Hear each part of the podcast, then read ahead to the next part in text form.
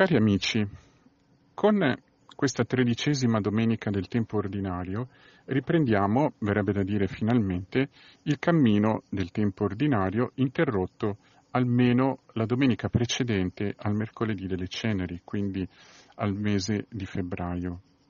Di fatto tutto questo tempo, appunto dal mercoledì delle ceneri fino a domenica scorsa, è stato occupato prima dal tempo di Quaresima, la preparazione alla Pasqua, poi dal tempo pasquale e nelle ultime due domeniche dalle cosiddette da due delle eh, solennità del tempo ordinario. E con questa domenica e con il Vangelo di questa domenica riprendiamo il nostro cammino in un momento, in un punto cruciale dello sviluppo narrativo del Vangelo di Luca.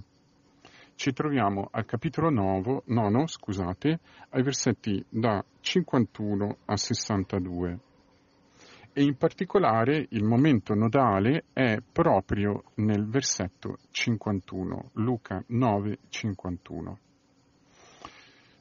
Guardato con più attenzione, vediamo che questo brano in realtà non è composto solo da questo versetto, è stata scelta oggi per questa domenica una pericope, diciamo così, composita. Prima abbiamo questa indicazione, poi ai versetti da 52 a 56 questa sorta di dialogo o comunque di questione che viene sollevata dal rifiuto dei samaritani di far passare Gesù attraverso il loro villaggio, perché sapevano che era diretto a Gerusalemme, essendo samaritani e giudei ehm, non in buoni rapporti, diciamo, e poi dai versetti da 57 a 62 una sorta di trittico, si potrebbe dire, eh, che riguarda una parola chiave su cui fisseremo l'attenzione brevemente. Tuttavia è importante, credo, per riprendere il nostro cammino, il cammino di lettura del Vangelo di Luca, che è il Vangelo di questo anno C, brevemente commentare il versetto, proprio il versetto 51. Come mai questo versetto, a detta di molti commentatori, segna una svolta nello sviluppo narrativo del Vangelo di Luca e perché è così importante? Chiaramente il Vangelo, il versetto, l'Evangelista quindi con questo versetto vuole indicare una risoluzione, un, momento in cui Gesù prende una decisione fondamentale. Si diresse decisamente, dice la versione italiana, la versione del eh, 74. Nella nuova versione prese la ferma decisione. L'espressione greca è molto semplicemente indurì il volto. Indurì il volto nell'andare o per andare verso Gerusalemme. Questa è una possibile traduzione un po' grezza, un po' letterale dell'espressione del testo greco. La decisione, questa decisione di andare verso Gerusalemme, come poi Gesù stesso spiegherà in una certa misura in quei tre momenti distribuiti lungo il cammino da questo punto in poi, da 9.51 fino all'inizio del racconto della passione, il Signore per tre volte annuncerà appunto la sua passione, preannuncerà ai discepoli quello che sta per accadere. E Gerusalemme diventa il luogo, l'andare a Gerusalemme per la Pasqua è, significa andare incontro alla passione, morte, risurrezione e assunzione. Quindi il Signore prende una ferma decisione, si eh, determina ad andare verso Gerusalemme. Questa espressione fa sorgere tante domande. Perché adesso? Perché in questo momento questa decisione non era ancora stata presa? Oppure, mm, cosa significa che Gesù decide di andare verso Gerusalemme? Lo dobbiamo paragonare, che so, alla determinazione di un eroe, di un personaggio illustre che decide di affrontare il proprio destino con virilità, in maniera coraggiosa e non sottrarsi a quello che gli si para davanti, oppure ha un altro significato. Mm, possiamo illuminare, tentare di illuminare questo versetto mm, utilizzando proprio una parola che viene appunto utilizzata nei, nei racconti nei brani in cui Gesù annuncia la sua passione. Questa parola è un verbo, un verbo greco, che significa è necessario, si deve. In greco è dei. Per esempio noi troviamo a 9.22, appena prima di questo momento di svolta, è necessario che il figlio dell'uomo soffra molto, sia rifiutato dagli anziani, dai capi dei sacerdoti e dagli scribi, venga ucciso e risorga il terzo giorno. È necessario, si deve. Ancora, mh, mm, più avanti nel Vangelo, Mm, il Signore ripete a 17:25, prima è necessario che il Cristo, il Messia, soffra molto e venga rifiutato da questa generazione. Mm, questo verbo viene usato anche in altri contesti quando si parla per esempio di compimento della scrittura. Si deve, è necessario. Cosa indica questo verbo? Indica forse di nuovo torniamo alla stessa domanda, una necessità fatalistica, un destino, qualcosa di inevitabile che non dipende dalla volontà del singolo e che mh, mm, si deve non rifiutare ma accettare, come facevano gli stoici, questa corrente filosofica dei primi secoli dell'era cristiana, tra, tra la fine e l'inizio dell'era cristiana, e alcune diciamo, formule, di, formule, formulazioni di questa corrente filosofica appunto predicavano la necessità di sottomettersi o di adeguarsi al fatto non potendogli resistere. Questo verbo in realtà indica chiaramente qualcosa di più, indica non una necessità impersonale, una necessità di un'entità che non ha volto e che come dicevano gli antichi, distribuisce i percorsi in modo cieco, a caso, ma indica la volontà di Dio e ancora di più l'amore di Dio.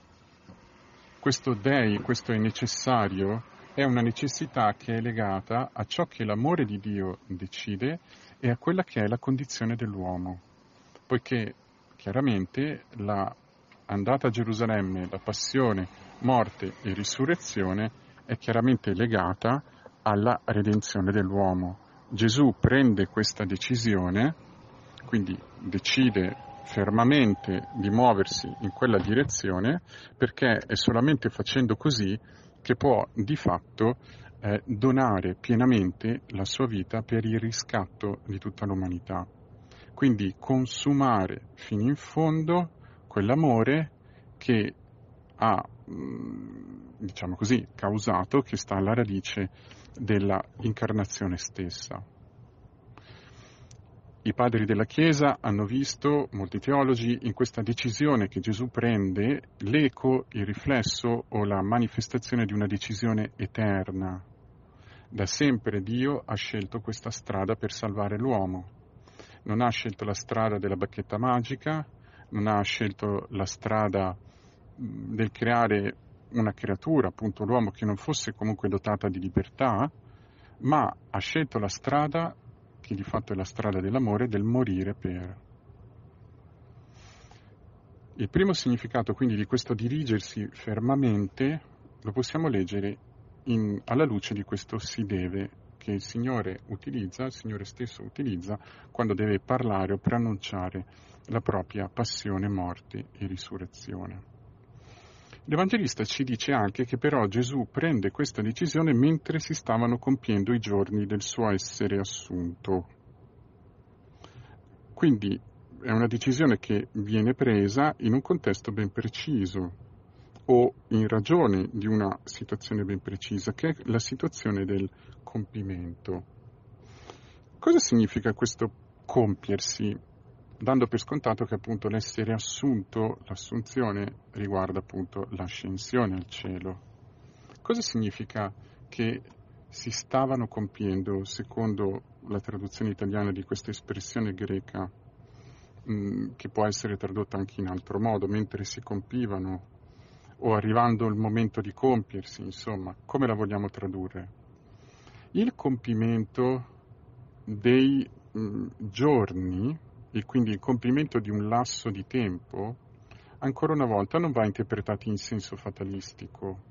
Gesù sapeva che sapeva più o meno esattamente qual era il momento in cui sarebbe morto e quindi senza rifiutare questo destino, senza rifiutare questo momento segnato dal fato, vi si dirige contro. Di fatto questo compimento ancora una volta ha un altro significato. Questa parola viene usata in un'accezione direi tecnica nel Nuovo Testamento per indicare una particolare tipo di relazione con le scritture Mm, che è connotato, si potrebbe dire, da questo. La parola di Dio, la scrittura, quello che noi chiamiamo l'Antico Testamento nel suo complesso, all'interno della visione degli autori del Nuovo Testamento, annuncia e prefigura la venuta di Cristo. Quando l'annuncio e la prefigurazione vengono eh, realizzati, si realizzano, quindi in un certo senso quando la parola, il messaggio contenuto nella scrittura si fa carne, allora la scrittura si compie come un bicchiere che viene colmato. Quindi un contenitore che è predisposto per contenere una certa quantità di liquido viene portato a pienezza, non c'è più nient'altro da aspettare. Questo tipo di eh, rapporto con la scrittura, quindi, come insegnano gli evangelisti, soprattutto i sinottici, bisognerebbe dire, ma anche Giovanni, e anche Paolo, mh, mm, ha a che fare con l'idea fondamentale che la redenzione dell'uomo, compiuta nella morte, eh, passione, morte e risurrezione del Signore, in qualche modo è stata prima di tutto preparata e poi realizzata. Per quale ragione? Perché la preparazione dispone l'uomo la sua intelligenza, il suo desiderio, la sua attesa a ricevere questo dono. Quindi, come dire, il dono non piove totalmente dall'alto, non arriva totalmente inaspettato. Da una parte lo è e da una parte non lo è inaspettato. E dall'altra parte anche perché l'idea di compimento non suppone solo per così dire, la pedagogia di Dio. Dio rivela quello che vuole fare poco alla volta, ma anche quella dell'uomo. Attraverso la preparazione, attraverso la parola dei profeti, attraverso l'Antico Testamento, l'uomo impara anche a conoscere se stesso. Se è vero che la redenzione operata da Cristo, dal Signore, è anche l'espressione della pienezza di ciò a cui l'uomo tende ciò verso cui l'uomo è chiamato, ciò che l'uomo in maniera più o meno segreta desidera e ciò che di fatto solo può realizzare l'uomo. E questa realtà è l'amore. O se vogliamo usare le parole della seconda lettura, della lettera ai Galati, capitolo quinto della lettera ai Galati, è la libertà che viene dall'amore. La libertà di amare e l'amore l'amore di Dio che genera la vera libertà. Quindi, di fatto, tutta la grande macchina, come l'ha chiamata qualcuno, della pedagogia divina, della, mh, del modo in cui il Signore ha poco alla volta svelato questo mistero di salvezza e redenzione, ha in qualche modo questa ragione. Non è niente di fatalista, il Signore non compie la scrittura come leggendo un copione, uno, um, un, un, copione teatrale che lui deve semplicemente um, recitare, ma di fatto il compimento delle scritture è fatto dall'incontro della libertà di Dio, del Padre, che dona al figlio, e della libertà del figlio che si lascia totalmente donare. E qui arriviamo alla conclusione, ad un altro punto importante, centrale, perché queste considerazioni che più o meno cercano di illuminare questo versetto 51 del capitolo 9, usando appunto gli annunci della passione, ma usando anche l'orizzonte più globale eh, di quello che significa compiere, compimento del tempo, compimento delle scritture all'interno del Nuovo Testamento, queste considerazioni trovano una forma di concretizzazione già nel Vangelo di questa domenica, in modo particolare in quel trittico di cui noi leggiamo ai versetti 57 e 62, un trittico che è appunto scandito dall'incontro di Gesù con tre personaggi anonimi, di cui non viene detto mh, assolutamente niente, e che in qualche modo sono tutti collegati a Gesù, al Signore, attraverso la parola seguire. Il primo personaggio dice ti seguirò dovunque tu vada, il secondo personaggio viene chiamato da Gesù e che gli dice seguimi, e il terzo personaggio dice appunto ti seguirò Signore, ti seguirò al futuro come il primo personaggio.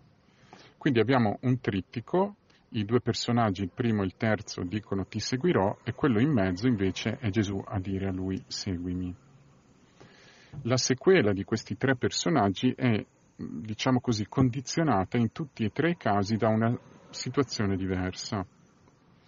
Il primo fa, potremmo dire, una Mm, un proposito, formula un proposito piuttosto coraggioso, ti seguirò dovunque tu vada, e le parole di Gesù sembrano quasi smorzare questo entusiasmo. Le volpi hanno le tane, gli uccelli i loro nidi, ma il figlio dell'uomo non ha dove posare il capo. Ma in ogni caso il colloquio, l'incontro, non si può nemmeno dire dialogo tra Gesù e questo primo tizio è quantomeno un po' enigmatico, difficile capire bene il senso a prima vista, il senso pieno della risposta di Gesù. Il secondo a cui il Signore rivolge la parola mh, ha la necessità di prima di andare a seppellire il Padre e il terzo fa un proposito condizionato, ti seguirò, lascia che mi congedi da quelli di casa mia. Quindi il rapporto con la propria famiglia, di fatto, con la famiglia di origine, eh, in questi due, il secondo e il terzo, ha un peso particolare nel condizionare il seguire Gesù. E queste parole del secondo e del terzo, eh, diciamo così, discepolo, eh, richiamano in qualche misura indirettamente anche un brano celeberrimo che è all'origine di tutte le chiamate dell'Antico Testamento e del Nuovo, si potrebbe dire, cioè quella di Abramo, in Genesi 12, 1-3. Quello su cui vorrei fissare però l'attenzione non è tanto mh, il problema delle limitazioni o delle esigenze, meglio, che il Signore pone a chi lo voglia seguire o a colui che lui chiama a seguirlo, ma vorrei sottolineare soprattutto il significato della parola seguire. Questa parola che è così usata nel lessico cristiano, così importante nella, nei Vangeli sinottici, tanto da, aver, da essere finita per designare, e giustamente, quello che è l'atteggiamento fondamentale del discepolo cristiano. Il discepolo di Gesù è infatti colui che segue Gesù. Se nella parola greca mathetes, che significa discepolo, è contenuto il verbo mantano, che significa, anzi manzano, che significa imparare, ecco, questo apprendimento se lo accostiamo alla parola sequela e seguire, acquista un significato, una connotazione particolare. Seguire Gesù è infatti un'immagine concreta, è un'immagine che implica fisicamente fare la strada di chi ti sta davanti, decidere, scegliere di fare questo. Chi sta davanti a te sceglie lui dove andare, come andare, mm, i tempi dell'andare, e soprattutto mh, opera questa scelta in base ad uno scopo, ad un proposito, ad un'intenzione ben precisa. Chi segue sottomette, di fatto adegua il proprio camminare, quindi la scelta del cammino, dei tempi, dei modi, delle intenzioni a colui che sta davanti. È chiaro che visto così il seguire, quindi il seguire non in senso puramente passivo, ma diciamo con consapevolezza, è un'immagine particolarmente forte e densa di quello che è l'atteggiamento esistenziale del cristiano, che non si trova, per così dire, a seguire fisicamente Gesù mh, come facevano le folle i discepoli quando Gesù predicava o quando svolgeva la sua missione su questa terra prima della risurrezione in una carne simile alla nostra. Ma il discepolo cristiano è colui che fa della persona, della parola e della relazione con il Signore esattamente questo. il criterio e la radice di ogni pensiero, di ogni scelta, di ogni prospettiva, bisognerebbe dire, ma anche e soprattutto del proprio modo di sentire e di sperimentare la realtà, si potrebbe dire. Quindi seguire è ben più che un problema solamente etico. Nella immagine del seguire è implicata l'immagine della via, per esempio, del camminare, che nell'Antico Testamento è una delle immagini fondamentali per disegnare il comportamento dell'uomo. La via dell'uomo, la via che l'uomo sceglie, indica il suo comportamento, ma anche le premesse di questo suo comportamento. L'uomo sceglie una certa via e conforma il suo comportamento, le sue scelte, i pensieri, le azioni, il modo di sentire in base alla via che sceglie. Poiché la via presuppone una trasformazione presuppone che la vita umana sia in se stessa un cammino e presuppone anche che però questo cammino non può avvenire in maniera passiva o automatica e che anzi perché questo cammino di fatto possa avvenire la volontà è continuamente sollecitata a esercitarsi, a scegliere, a distinguere, a discernere.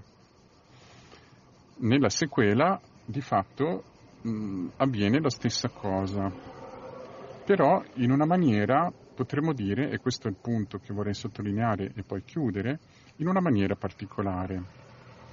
Se nell'Antico Testamento mh, la alaka o il modo di camminare, questa immagine, questa metafora indica il fatto che il credente conforma o meno la sua vita alla parola di Dio, alla Torah, all'insegnamento del Signore, e quindi di fatto l'insegnamento è concreto l'insegnamento è concretizzato all'interno in un testo scritto, in una parola scritta, e quindi è questo, il confronto con questa parola e con questo testo a sollecitare la volontà, a cercare l'accordo tra le situazioni in cui ci troviamo, le scelte che dobbiamo compiere, le valutazioni che dobbiamo dare, il rapporto insomma che noi abbiamo con quello che ci circonda, è la parola a sollecitare a cercare continuamente questo accordo, quando si parla di sequela, di fatto si parla di un rapporto tra due libertà, la libertà di Dio e la libertà dell'uomo.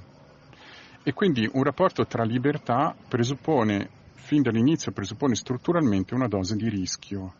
Seguire Gesù significa accettare strutturalmente, fondamentalmente, il rischio della imprevedibilità della libertà di Dio significa in fondo accettare che la libertà dell'uomo, la libertà dell'amore, viene continuamente sollecitata e diventa piena solo accettando il rischio della sequela. E di fatto le tre risposte o i, i, punti che vengono toccati da questi tre incontri che il Signore fa con questi personaggi anonimi hanno in qualche misura tutti e tre al centro esattamente questo Impossibile seguire il Signore senza assumere in sé il rischio della libertà di Dio. Quindi impossibile seguire il Signore immaginando di impostare il proprio rapporto con il Signore o con la realtà in termini puramente di eh, realizzazione di percorsi già compiuti, schematici, già definiti. Poiché nel Signore noi abbiamo di fatto paradossalmente l'incontro di queste due dimensioni. La parola del Signore è data, è determinata nella sua forma, nella sua anche esigenza, eppure il rapporto col Signore, l'essere discepoli, significa accettare strutturalmente che noi diventiamo tanto più liberi quanto più veniamo continuamente sollecitati e molto spesso anche, per così dire, scalzati da noi stessi dalla imprevedibilità o comunque dalla sovrana libertà di Dio. Questa mh, considerazione che parte appunto dai versetti finali del brano di, del Vangelo di questa domenica può essere per così dire la concretizzazione di quello che l'Evangelista dice al capitolo 9, versetto 51. La decisione che il Signore prende di seguire, di andare fino in fondo a Gerusalemme è in qualche misura la decisione di ogni discepolo. Quella decisione lì che è la decisione di, da parte del figlio di aderire totalmente alla volontà, alla libertà del padre, diventa la decisione del cristiano di aderire totalmente, di lasciarsi coinvolgere nel gioco della libertà di Dio. Ed è dall'incontro di queste libertà, dal continuo incontro di queste libertà, che devono quasi, per così dire, continuamente cercarsi e ritrovarsi, che nasce la vita cristiana, che si svolge il cammino cristiano e che il cristiano e l'uomo diventano sempre più pienamente quello che il Signore ha inteso loro fossero.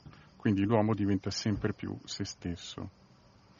Il dono che noi chiediamo al Signore, quindi in questa domenica in particolare, è proprio quello, che il Signore ci doni la grazia, la grazia grande, di poter rinnovare ogni giorno non solo il proposito di seguirlo nei termini in cui abbiamo detto adesso, ma anche ci doni sempre la grazia di poter incontrare misteriosamente, nelle forme che Lui sa, la sua libertà e di poter rinnovare costantemente questa ferma decisione di lasciarci condurre scalzare anche dall'imprevedibile libertà di Dio e lasciarci coinvolgere dentro, per così dire, il gioco della sua libertà.